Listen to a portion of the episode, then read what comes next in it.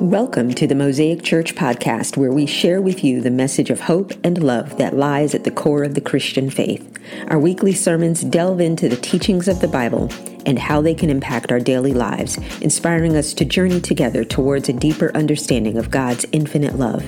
Join our community of believers as we embrace the power of faith and embark on a transformative spiritual journey. Mosaic Church in Mableton, Georgia exists to lead people to an authentic relationship with Jesus Christ to help them change the world. Now, please enjoy this message from Pastor Broderick Santiago, lead pastor of Mosaic Church.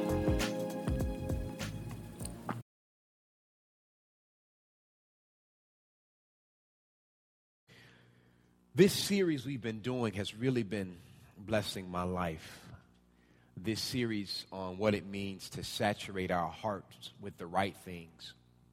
You know, saturating our hearts with, with, with the right things is so essential to our very existence. See, if we saturate our hearts with the wrong things, it can certainly determine our destiny. And my job and my goal, and let me fix that, my passion and, and my desperation today is that we leave this place and finish this series with understanding what God wants for us to saturate our heart with so we no longer have to guess and figure it out or we don't have to fill the voids in our lives with things that don't honor God. Amen. And so and so the first thing we talked about was saturating our hearts with the Word of God. And I pray that you've all started on a, a plan of reading your Bible daily, really carving out time for God. Uh, secondly, we talked about, uh, about saturating your heart with worship. And we understand that worship is not just singing. It's, it's not just music. It's not just, just your favorite jam. Worship is actually what we do all the time for God. We also talked about saturating your heart with prayer.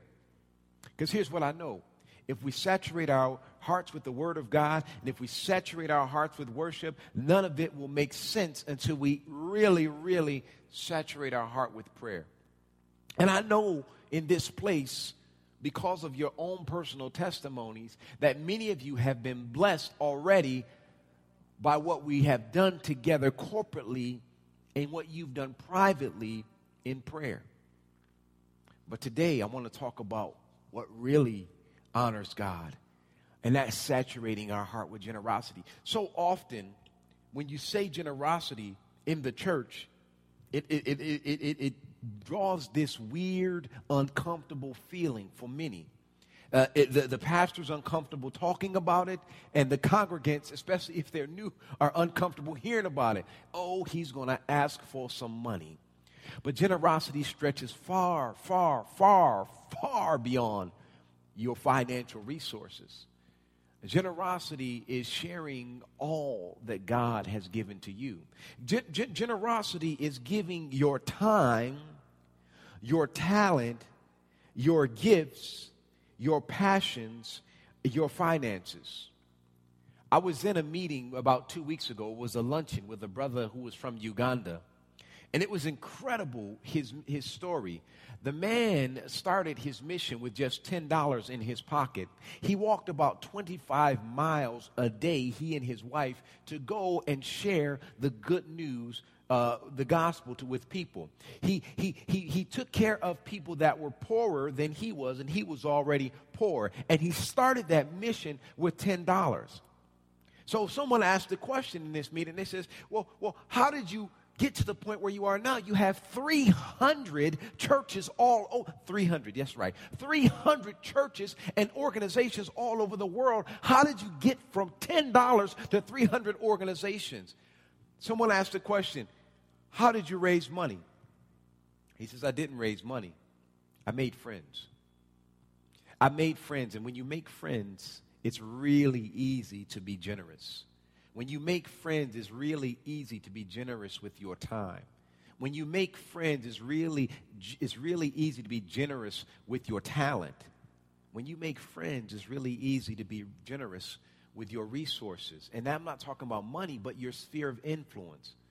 One of the things this gentleman said, he says, relationships, and this message is not about relationships, but having relationships tie into what it means to be generous.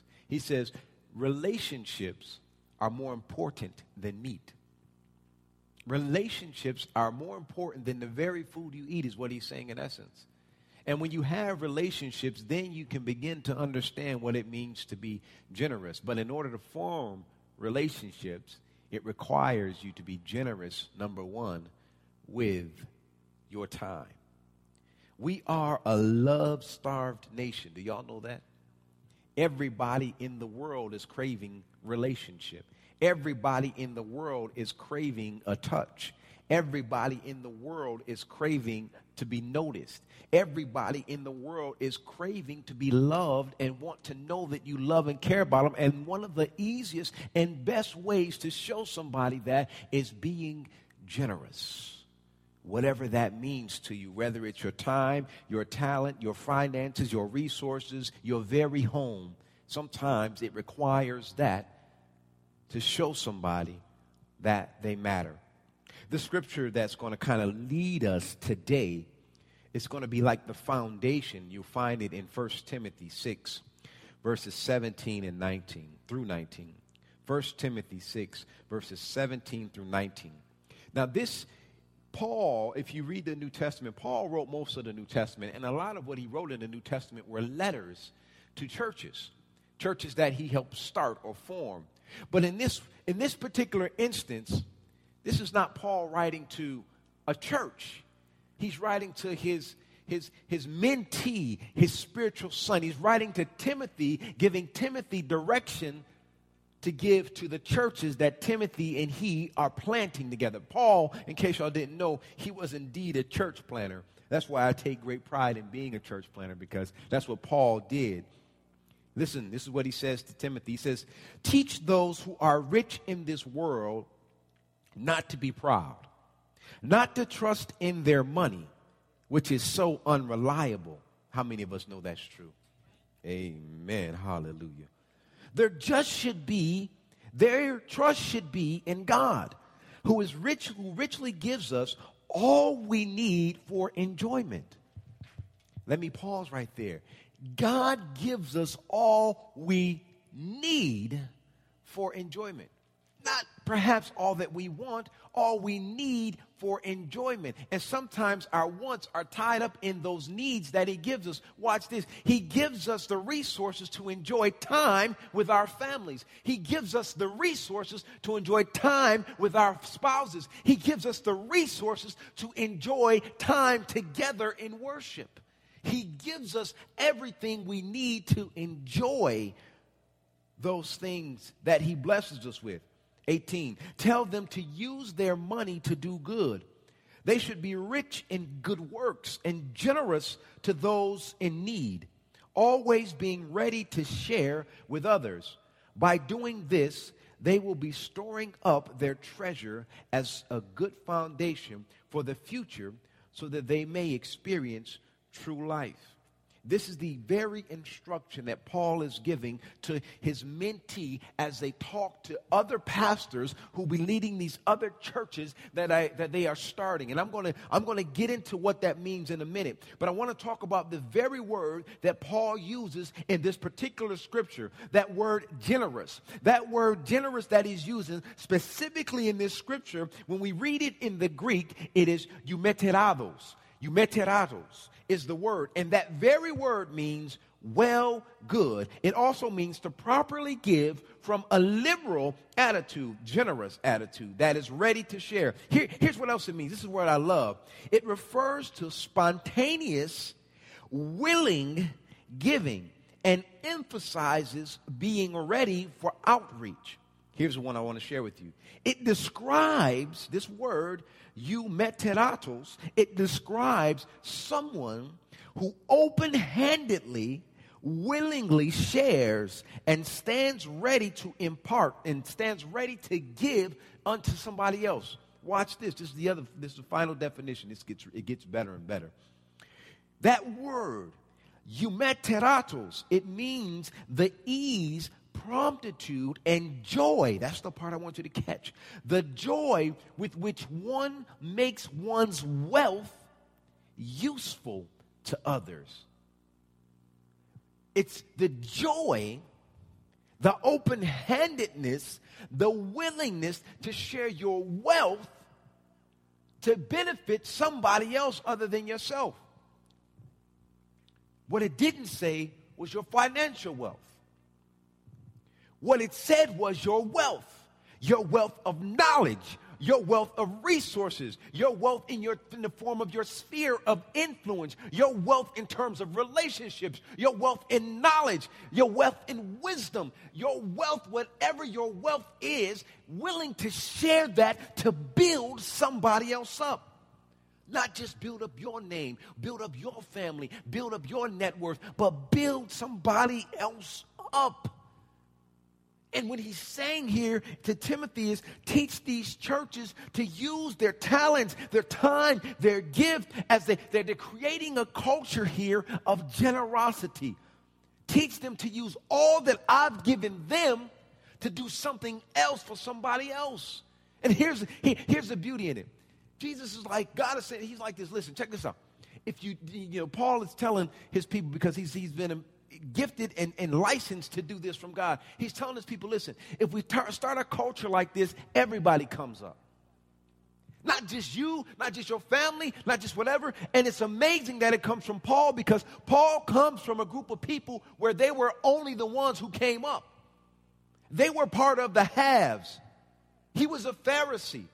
And he said, no, no, no, that's the wrong way. If we all use that all that God has given us, we all come up. We all benefit. We all prosper. Nobody is left behind. And it's, and it's a great example of it when we read Acts and we go to the second book of Acts when the very first church started. What did they do? People grabbed the deeds to their houses and lands and were like, yo, we're to sell this. Why? Not so they could come up, so everybody can come up. The whole crew, the whole family, the whole community came up. That's generosity. The model has already been set for us. And, and today I want to pierce your heart in a radical way so that when we leave this place, we understand what generosity in the eyes of God really means. Here's, here's what I'm going to do there are no notes for you today. I intentionally did that. Because today I'm not going to tell you what you need to get out of it.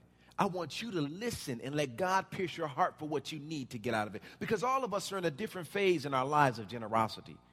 All of us. Some of us give, you know, money because we, we just got it and, and we just want to give and we, we, can, we can handle that. Some of us give our time and our talent and, and, and, and others of us give, give, give literally our physical bodies to do the work of God. Wherever you are in your generosity today, you take the notes and let God speak to you. I pray that you really ignore my voice, ignore my baritone and my voice today, and listen to the word of God and what He's saying to you so that it pierces your heart and we leave differently. The scripture that I'm going to share with you all is one of my one of my favorites. It's a it's a it's an entire chapter, and no, I'm not going to read it, so don't don't, don't doze off. I'm not going to read the entire chapter. But what I am going to do is break it down in pieces that you can dissect and digest today. All right? So, so, so if you have a Bible, if you don't, I highly suggest that you get the uh, YouVersion app on your phone if you have a smartphone. And if you don't have a smartphone, that must mean you have a flip phone because those are the only ones that are no longer smart. Any flip phone carriers in here? Don't, don't raise your hand. I don't want a mob coming after you. Don't do that. I don't want them to judge you. This is not a courtroom. This is the house of God. If you got a flip phone, keep your hand down and keep that to yourself. Let me know later on. I might have a smartphone I can donate to you. Amen. We don't want nobody to miss this. But if you have a smartphone, go on ahead, go to your apps and get YouVersion. This way you have the Bible with you all the time. Matter of fact, um, it will help you in your Bible reading. You know, if you if you really want to saturate your heart with the Word of God, you get that. It'll send you remind. It's so easy. You don't even have to go to it. Your phone will vibrate and say, "Hey, it's time for you to read your Bible today." And here's the best part: once we launch our app, you'll be able to literally take notes live from YouVersion. So once we download, once uh, the Mosaic Church app is complete, you can have the Bible up and at the same time take notes right there from your phone. That's pretty dope, y'all. Technology is amazing. Thank the Lord for technology. I'm not going to give no credit to man for that. It's all the Lord. I want y'all to meet me over in uh, 2 Corinthians chapter 8. 2 Corinthians chapter 8. This, this entire chapter was written to the church in Corinth for a specific reason. It's, it's, it's to remind them, this Paul wrote this letter to them, to remind them of a promise that they made long time ago. Not that they weren't keeping the promise, but he just wants to make sure that he that they do keep the promise because things were getting a little shifty. They had some false prophets happening over there, people who were who were dropping some false things. They were kind of trying to tell the church, "Yo, this Paul dude, remember what he used to do." They're trying to say, "Hey, y'all following this guy that may be leading y'all down the wrong path and all of this stuff." So Paul's like, "You know what? Let me write this letter." And and the letter he writes to them specifically in chapter 8, it's talking about a relief fund that he wanted to set up for the very first church they started. And that very first church that they started was primarily Jewish people. They were primarily Hebrew. But all of the other churches that he planted, the majority of them were Gentiles. And so they started this fund, and the fund was to help them because they were poor. Why were they poor? They were, one, persecuted, right? They decided to follow this thing called the way, the way being what we call today Christianity. And because they decided to follow this thing called the way, they were persecuted by other Jews. So they were very poor. They had no resources. So Paul's like, hey, since they were the first ones to jump on board, they were the first ones to do the buy in, we got to support them. So let's start this relief fund. And the very first church, one of the wealthiest churches in one of the wealthy areas over in this area at the time, uh, just happened to be the Corinthian church. And the church in Corinth was like, hey, we want to be the first to give. Why? Well, we got money, we got resources, we got it going on. We want to be the first to give. And so Paul's like, okay, cool. And they did, but Paul's like, but let me remind y'all, they're still being persecuted. So let, let me encourage y'all to keep on giving. So, so this is what he's saying. He says, Now I want you to know, dear brothers and sisters, what God in his kindness has done through the churches in Macedonia some of the churches in Macedonia would include Philippi, the church uh, it, that we know from the book of Philippians, and uh, some other churches that were poor. They are being tested by many troubles. They are very poor. But, watch this, this is the good part. But they are also filled with abundant joy, which has overflowed in rich generosity. They're poor, they're being challenged. They're facing some issues. They it, listen, it's not looking good for them, but for some reason there's a joy on the inside that's so big and so bodacious and wonderful that it's beginning to outcome, outpour in them the, the spirit of generosity. They're excited. Well, why are they excited? I think the next the next line will tell us. For I can testify, this is Paul saying this, for I can testify that they gave not only what they could afford, but far more. This church that is poor, this church that is facing trials, this church that is going through all kind of trouble, this church that's, that's having some issues, gave more than he even anticipated. Watch this. They begged us again and again for the privilege of sharing in the gift of the believers in Jerusalem. That line alone tells me that Paul gave them an out. They begged to be a part of it. Well, why would they beg? Because Paul probably said, you know what? Y'all get y'all stuff together first. Get your money right first. Get some stuff in the bank first. And then y'all can participate in this. But no, this poor church that had troubles, that had issues. They had some challenges. They were poor. Was like, no, no, no, no, no, no, no. Please, please, Paul, don't, don't do this to us, man. Not now. Don't do this to us. We want to be a part of this. Don't exclude us. Please, Paul, let us be a part of this. They begged again and again for the privilege of sharing in the gift of the believers. They even did more than we had hoped for for their first action, watch this. Their first action was to give themselves to the Lord and to us, just as God wanted them to do. So, watch this. They did more. And he tells us what the more was that they did. Immediately, he says they did more than we even asked or hoped for them to do. They first gave of their time, their selves, They first, the first thing they did, they didn't run, they didn't drop the baskets and say, let's pass baskets, let's do an offering. The first thing they did was like, listen, we don't have a lot of money, but that's not reason enough for you to exclude us from this rich and wonderful privilege to participate in this, Paul. We at least got people. And it may not be a bunch of us, but we got some people that will get in here, roll their sleeves up, get dirty, get grimy for the kingdom of God. And include us, man.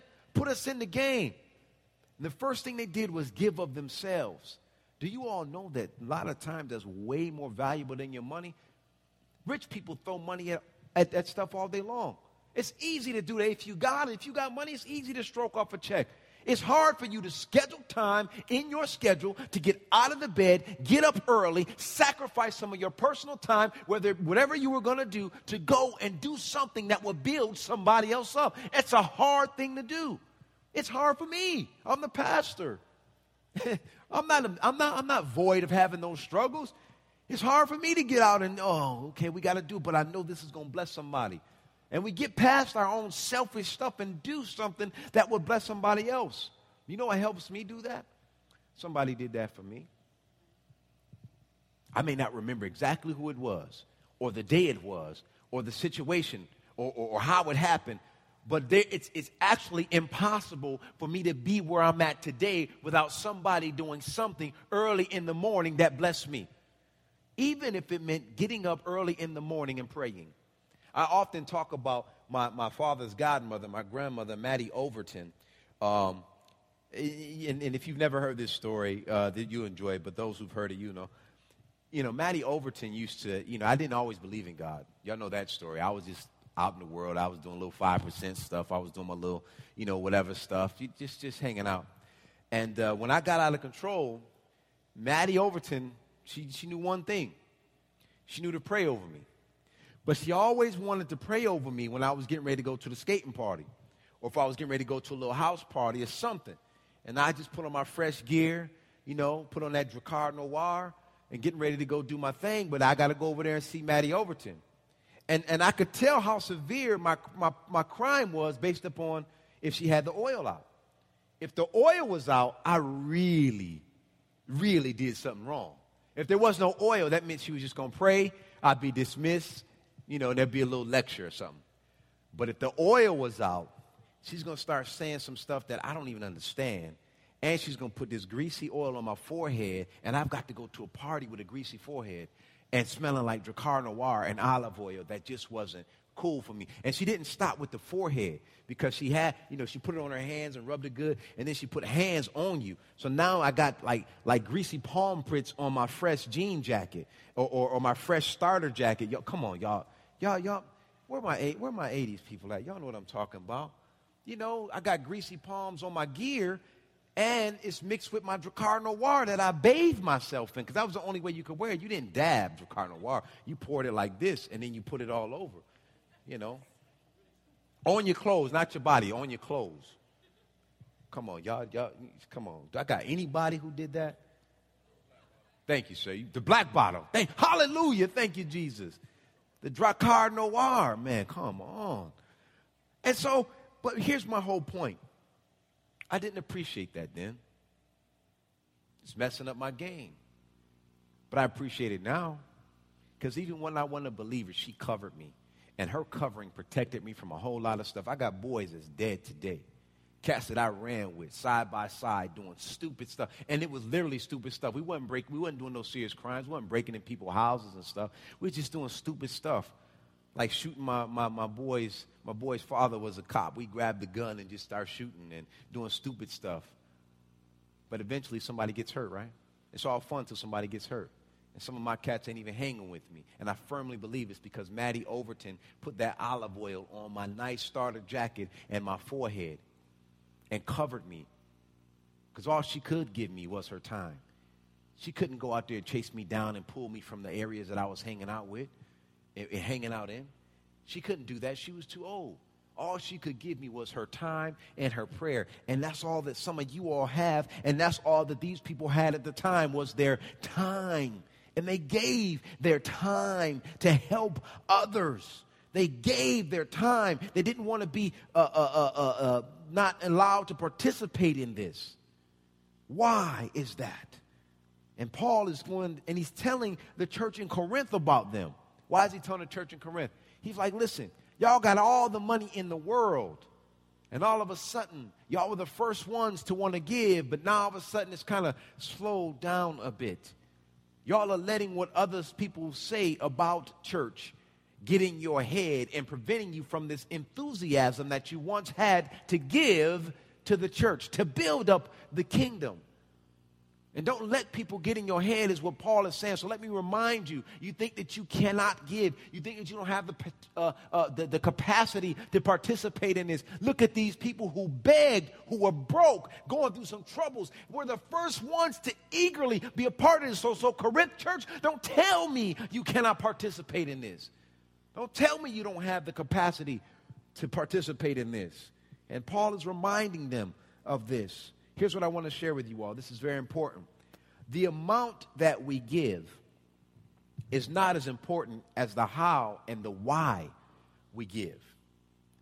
The amount that we give is not as important as the how and the why that we give all through Scripture, God gives us a model of how and why we give, all through Scripture. And there's two things. If you don't believe me, I dare you to go read the Old Testament, New Testaments, pause in the maps if you want. I guarantee you'll find two reasons why people gave and it honored God.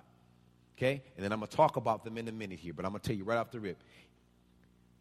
People gave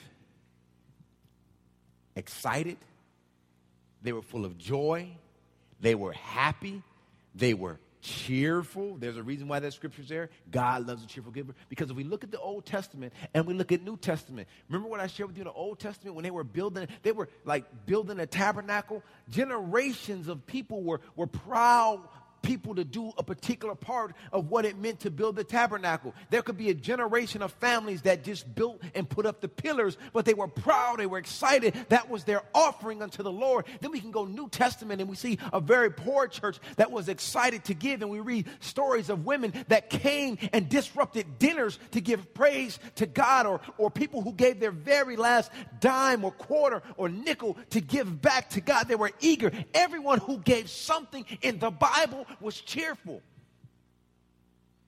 And every time they gave, it was to build somebody up. Those are the two reasons we, we give. And the two ways we give. We give to be we, we give cheerfully and we give to build people up. That's the how and the why of generosity. We give to build people up and we give cheerfully. We do it cheerfully. Never ever do I want you to ever give begrudgingly. Your time, your talent, your money. I don't ever want you, I never want to see, I say, hey, we need more volunteers, and somebody go, oh. Hey, we want to do this outreach. Oh. Hey, I need just a few more men to help us put the pipe in. Oh. I really, listen, if, if that's the attitude, keep it. Because we can do this. Because it's not about who's here, it's not about how many are here, it's about who's here. And I think much more is accomplished with the people who want to be here than those who do it begrudgingly. And never ever feel, really, ever, ever feel you're doing me or Erica or any other other leaders in this church a favor when you do something. It's not a favor to me. It's what God says you, do, you have to do. Everybody in the church, everybody in the Bible did it. Everybody. So it's nothing that we're asking you to do. We're just saying, read the Bible. This is what it says. See what they did and do what they did, and then we don't have a problem. Never ever give of anything to Mosaic Church. Pastor Broderick is saying it from the pulpit. This is on the podcast. You can replay it so you know I'm not making this. Listen, never ever give grudgingly. And if there's ever a time where you feel like you don't want to do something and there's some, you know, you feel some type of way about doing it, then don't do it because it doesn't honor God and it just, you know, makes everybody else upset. So just be, be, be real with it. That's your heart right there. The amount we give is not as important as the how and the why we give. Why do we give? To build up the church. A lot of people don't like to hear that, but let me tell you why you need to hear that. This is important. We give to build up the church, but this is what you need to understand the church is not a building, the church is people. We give to build up people. Jesus never built buildings. He was a carpenter. He never built buildings. The greatest architecture or carpentry work he ever built was the people.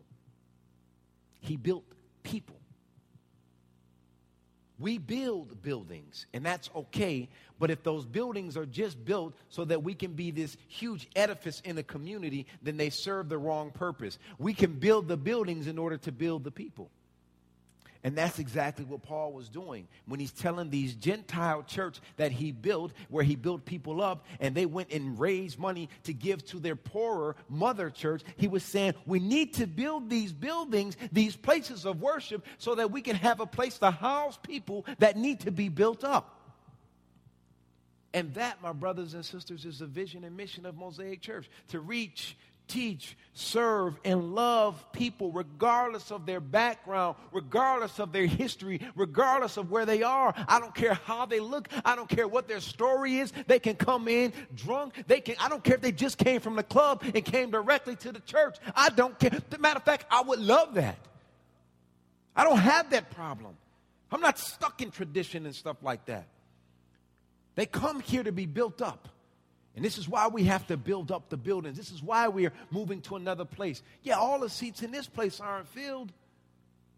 But let's make room so we can fill up the people. If we have a building that we can have people at over here at Floyd Church, I mean Floyd uh, Middle School, it's an opportunity for us to build up more people.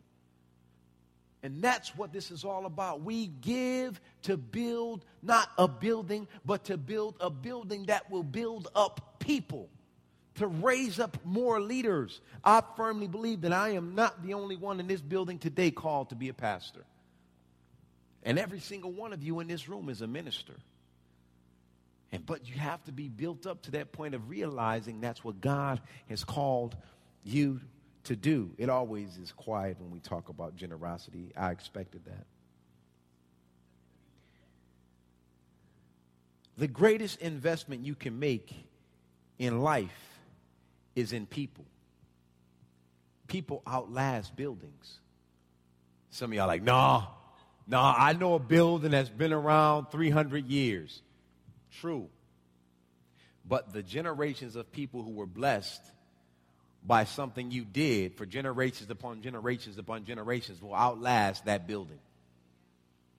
What you plant in somebody a seed that you plant in somebody will outlast any building. If you plant hope in somebody, they'll pay it forward and plant hope in somebody else. They'll pay it forward and plant hope in somebody else. They'll pay it forward and plant hope in somebody else. Whatever you plant in somebody, it stays in them. That seed, as long as it's uh, nourished, as long as it's watered, as long as it's taken care of, will outlast any building.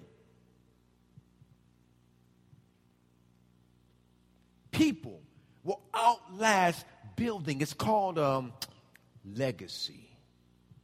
And, and, and at the top of the year, we're going to do a, a series all about legacy. What do you stand for? They just built a build. They just built an art center back in upstate New York, in in in, in snow-drenched upstate New York, Lackawanna, New York, where my father and my family are from. And this building is, is incredible. And they they, they donated to my dad, and it says Ruben Santiago Hudson. I'm like, wow, this building that's that's legacy. No, it's not. No, it's not. Because there's a clause in the contract for them to put my father's name on that business. And the minute they put something in that building that does not line up with the legacy of Ruben Santiago Hudson, Ruben Santiago Hudson's name comes off the building. Why? Because his name, that is the legacy. The building is not the legacy. People outlast any building the greatest investment you can make is into people. Watch that. Well, well, what does that mean? Financially, spiritually. Man, I love to make spiritual deposits into people. The other day I had a mentee that, that I really, I, honestly, I gave up on. I didn't give up on, but I did. You know what I mean? It's like, you know what? I've done all I can. I just pray that that seed somehow, some way receives a little bit of water and it just comes through this muddy, dirty soil that he calls his life right now. And so one day it was, you know, it was dark. It was out matter of fact, Gus and I were just coming from mentoring some other young boys that we mentor. And we see them as, you know, Gus was dropping me off, and I see them in passing. And maybe an hour, it was dark at this time, maybe an hour after Gus dropped me off, the doorbell rings. My first thought is, Gus came back. Because I wasn't expecting any guests. And I asked my wife, you expecting anyone? She says, no. So it's dark outside, so I turn the porch light on, and I was like, wait a minute. That's my mentee. I won't say his name. He'll remain nameless. I says, wait a minute. What, is, what does he want? So I go outside, and I see his board. If you've seen my house, we got like a L-shaped type of wraparound porch. And so his buddy is standing kind of like this against the wall, but I can only see his arm. And so I think they get ready to set me up. So I'm looking for something just in case I'm, I couldn't find nothing. So I just grabbed a little boot. Hey, I'm going to distract you before I get to you. So I grabbed my boot. Like, what's up, man? I'm picking up the door. He's like, hey, man, can we talk to you? And I was like, all right, God, cover me. And so I just dropped the boot and I walk outside. And I said, what's going on? I stay close to the door. I said, man, come on around here, man, so I can see you, man, so we can all talk. So I didn't know what was going on. My first thought was, he know I live in his hood. He going to get me now. Let's go. I'm going to fight to the end. Shame on me. Because here's what he said. He says, man, Pastor, I just want to say thank you for, for caring and spending time with me and putting me on the right track. And I says, huh? Okay. I totally didn't think this kid got it. He was one of the ones I knew wouldn't get it. He says, thanks for putting me on the right track. This is the program I'm in. I graduated that program. I got my GED. I'm working here. I'm getting ready to go back to college. And I just wanted to stop by and say thank you. I was like, dang. Oh, man, that's deep. But he didn't finish there. He says, and this guy here, and he told me his friend's name. He says, he's a freshman at Pebblebrook High School. And I want to know if you can do the same thing for him. How many of y'all know that that young man and the next young man and the next one after that, they're going to keep giving to every young man they encounter. The best investment you can make in this world is not in your CD, it's not in your Roth IRA, it's not in your investments, it's not in real estate, it's in flesh and blood people. When you deposit something into them that's rich and wonderful, the return is something you cannot even fathom. It's immeasurable. Oh my goodness, the best deposit you can make is in to people. And here's the thing don't expect anything in return. Here's what I want to tell you the why we give is not to just build up the church. The church is not a building, but the church is people. Now, how does God want us to give? Cheerfully. Cheerfully. Watch this. Watch this. Let me, let me, let me just read some scripture. God wants us to give cheerfully. 2 Corinthians 9, 6 through 7. Remember this a farmer who plants only a few seeds will get a small crop. But the one who plants generously, open handedly, willingly, gets a generous crop. You must each decide in your heart how much you want to give. And don't give reluctantly or in response to pressure, for God loves a person who gives cheerfully. He doesn't love that person that gave because they felt the pressure. Well, he does. God loves us all. But you probably won't receive an atta boy or an atta girl for that. You won't receive DAP for that. He'll just say, all right, you were obedient because of the pressure, but your heart was not connected to your giving of your time, your talent, your resources, or whatever you gave. He wants you to be cheerful. Second Corinthians 8 and 2 says this that they were being tested by many troubles, and they were very poor, but they are also filled with what? Abundant joy. It was so much joy that it overflowed in generosity. Man, that's hard for me to do to be in some mess and feel very generous. Yeah, pastor said it because y'all won't. It's hard to, for me to have some challenges or some issues in my life and feel generous. It's hard for me to, to, to, have financial struggles in my life and then somebody say, hey man, I'm going through some stuff. I'm, I got some financial issues in my life. I'm unemployed or unemployed. It's hard for me to be like, oh, goodness, I want to help you out, but man, I'm in the same boat, bro. It's hard for me to speak, to speak life into someone's marriage if me and my wife just had a disagreement. It's like, man, I got to fix my own junk. But when I put my stuff aside and say, hold on, give me a second. God, I need you now. Don't let me speak, but you got to speak for me. They need me. They came to me for a reason. So, God, I need you to just speak through me. I'm going to be your mouthpiece. You tell me the words to say, and I'll say them. But don't let the words that I say just rest on them, but let me use them too to apply to my own situation. God, we need you now. And it's in those moments where I pause and pray, and God begins to speak. And it's like they're like saying, thank you after the word. And I'm like, no, thank you because you pushed the pressure on me to pray for myself. We both got blessed in this. Why? Because I put my stuff aside, asked God to help us out and to speak for both of us, and we both received what we needed to receive. And that's what I'm telling you. When you give cheerfully, you move past your stuff and say, you know what? God brought me through this before, and He'll do it again. Here's what I want to ask you all Think about this. Why were they joyous and eager to participate in this act of generosity? They're poor, they got troubles. What made them joyous? The first thought when I read this scripture was that they were excited because, oh man, if we do this, God is going to bless us. If we, if, if we give, God is going to bless our church. That was my first thought. But as I read further and dug deeper into scriptures and got my shovel and went all the way in, had nothing to do with what they would get in return. Never once were they promised anything in return.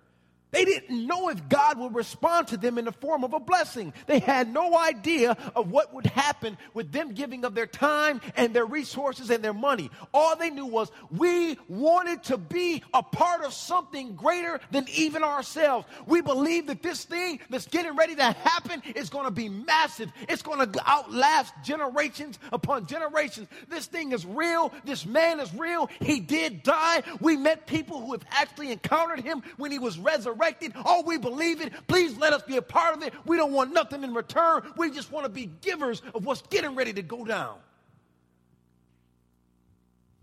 And a lot of times I see people and I have to pause and say, listen, I know you don't see it yet, but God got something major for you. Will you accept it? It's so big. Listen, I don't know what I can do to help you. Here's my list of contacts. Here's a few dollars. Whatever I can do to be a part of what God is getting ready to do in you, let me be a part of it, please, because what's getting ready to happen is greater than even you can see. That's generosity. That is generosity. And that's what these people, this poor church saw, was getting ready to go down is bigger than our poor church. It's bigger than our circumstances. It's bigger than our troubles. It's bigger than what we can even fathom. But I want to be a part of that. Not so my name can be written, not so I can make it in the Bible that they didn't know was going to happen that you and I are reading today, but because they wanted this thing to last forever. And this is what I see for us. I don't want us to just be a church in this city. I want us to be a church that helps build this city. I don't want to be a church in a city. I want to build this city. I don't care if Mosaic's name or Broderick's name or your name is not in the books. The only book I want our names to be in is the great book. The one that God looks at when we get to those pearly gates and it says, Yeah, you made it. Y'all built a city. Y'all did something great. And when I say built the city, we built the people in this city. Do y'all know within a five mile radius of this very spot, this very spot that we're in right now, there are tens of thousands of people that don't have a relationship with Christ? Did y'all know that high schoolers right now are saying that, you know what, this church thing ain't cool? Jesus ain't done nothing for me. I'm homeless. I'm hungry. No, he ain't done nothing for me. He ain't done nothing for my mama. He's never done anything for my father. He's never done anything for my family. I've got people incarcerated in my family. He's never been there for me. Why should I believe it? Do you know the fastest denomination growing right now in this world? Atheism. And it's starting in high school. Is there opportunity for us to grow? You're doggone right. Is there opportunity for us to build up people? You're doggone right. And this is why, my brothers and sisters, I'm desperate.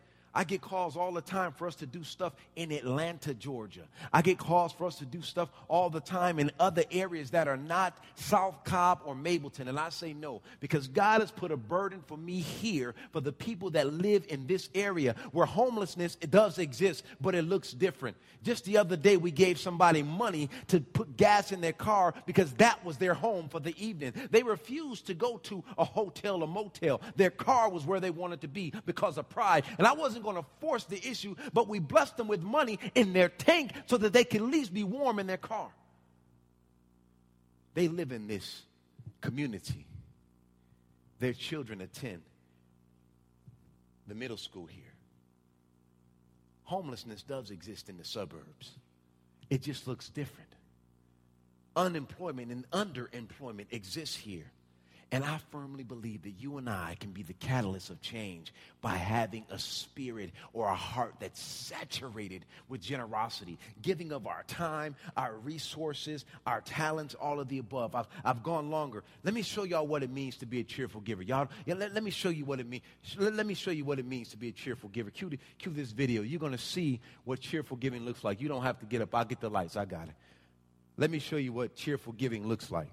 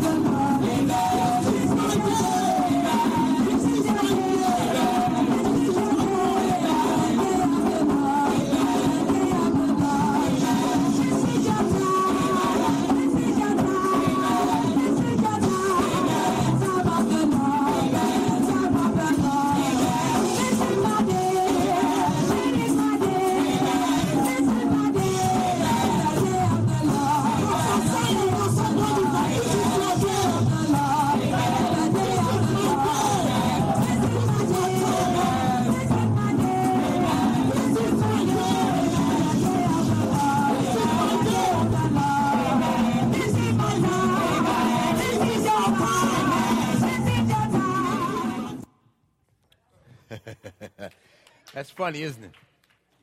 That is so funny.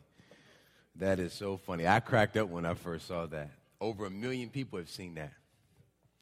But you know how many people have actually watched the video where he gives a testimony as to why he does that? Maybe 10, 15,000, if that. Over 1 million people have looked at this and did what we all did. And it's okay. I laughed too. Don't, don't, don't feel shame. I cracked up. I didn't know there was even a testimony. There's like multiple videos of him doing this.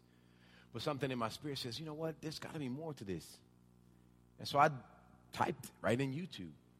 Brother Frank. Once I got his name, because I found that his name is Brother Franklin, but that's not his real name. That's just what they call him, Brother Franklin. And so uh, when I when I put it in YouTube, Brother Franklin testimony, I just wanted to see if there was one, and by golly, there was one. I'm not going to play it for you today because it's super long. It's like three parts. It's that long, and I'll give you the Cliff Notes version. This brother dances like that because he's, he's experienced life in a bad way. He's, he gets excited to give because the word cheerful in the Bible, that word means hilarious. It literally means, it says be hilarious, hilariously give. That's the exact word translated from the Greek. So when it says cheerful, it says hilarious, crazy. Be a crazy, hilarious gift. And Brother Franklin takes that literal. So every chance he gets to give, he does. And you know why? Because there was a time where he couldn't. You know why? In one year alone, he lost at least six family members, one of them being the wife, his wife, then the second one being his daughter, because the wife died during birth. Then the baby didn't last that much longer after that, followed by his father the following month, this man has had malaria and survived it. He's been in numerous accidents where he should have been dead. His car flipped over several times. He's been homeless. He's had a lot of stuff. So when he has a moment to give to God, he's like, This is the day. And he's excited. He's hilarious. Why? Because God was hilarious when he blessed him. God was cheerful when he blessed him. He should be dead. Anybody in here know anybody who's ever survived malaria? Not many of us. Not many of us know people. But the cause, listen, the, the, the, the percentage of people who survive it is not that great if you don't have access to the resources. This man had it and survived it. He had other diseases and ailments. He's lost a lot, and he's still here. So when he does that, and you wonder, my first thought was like, why ain't nobody stopping him? Because I'm gonna tell you, y'all do that in Mosaic Church. I'm like, yo, Brandon, they gotta, they gotta go. They got their distraction to the Word of God. I'm just playing. I wouldn't do that. I'd be, I'd embrace it. Because I don't know what your struggle. I don't know what you came through to do that. Perhaps you couldn't do that last week. Perhaps you couldn't even get out of your bed. Now you're able to dance. I don't know. And I think that's why they let Brother Franklin do that. I think they knew his story. He shared his testimony. And they were like, man, this dude needs, he, he earned that craziness. He earned that moment to do that. That's why they let him do that. Let me wrap it up here. Let me wrap it up here. God wants us to give cheerfully. God wants us to give willfully. Willfully. Watch this. Let me read down for you. This is really good. So we have urged Titus, who encouraged you for your giving in the first place, to return to you and encourage you to finish this ministry of giving. Since you excel in so many ways in your faith, in your gifted speakers, in your knowledge, in your enthusiasm, and your love from us, I want you to also excel in this gracious act of giving. I am not commanding you, this is the part I love, I am not commanding you to do this. Paul says, I'm not commanding you to do this. Let me see where your heart is. There's a scripture that says, Where your heart is, there is also your treasure. It could be vice versa. I always mix it up. The bottom line is this He's asking them, Where's your heart? Let me see if you'll do what you said you would do in the very beginning.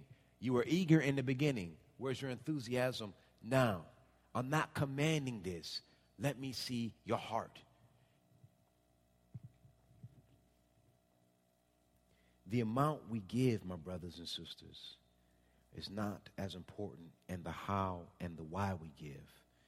There was an article I read, and I'm going to wrap it up right here, just so you can know what I'm talking about. There was an article that was written in the Wall Street Journal just last year, 2013, and the article had to do with they were wondering if if the the desire to be altruistic, that was exact word they used. Gus Gus taught a, a, a, a, a lesson on altruism to our mentees they wanted to see that if, if this was indeed something that was forced on people or if there was a chemical reaction as to why people gave.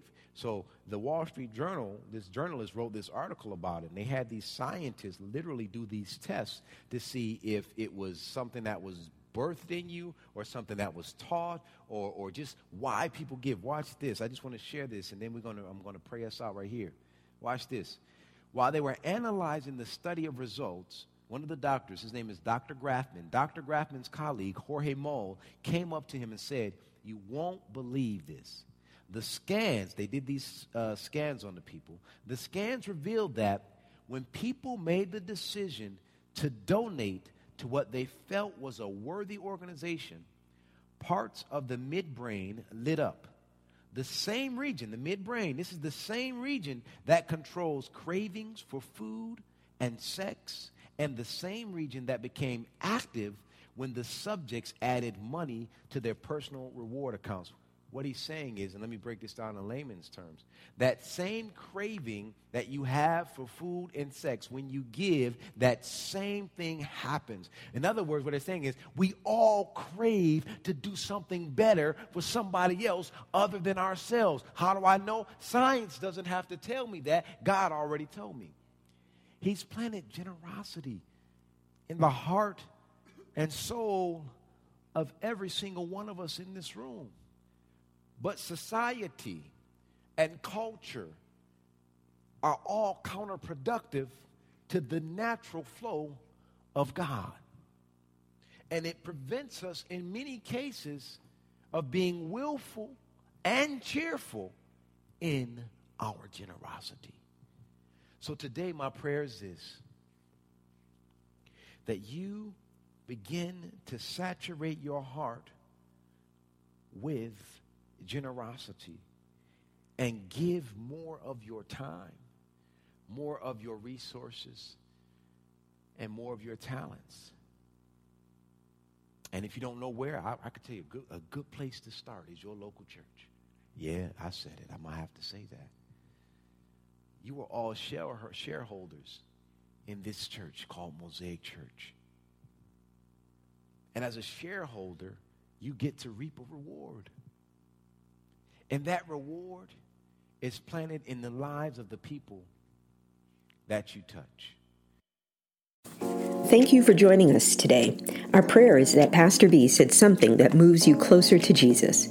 If you enjoy listening to our podcast, we would like to invite you to follow us on social media at Mosaic Mableton and visit us at our website at wearemosaicchurch.org. You can learn more information about our church, ways to support our ministry through financial donations, stay updated on upcoming events, and find resources to support your spiritual journey.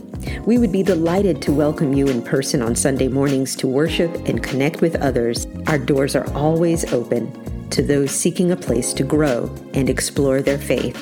Thanks for tuning in, and may God bless you on your spiritual journey.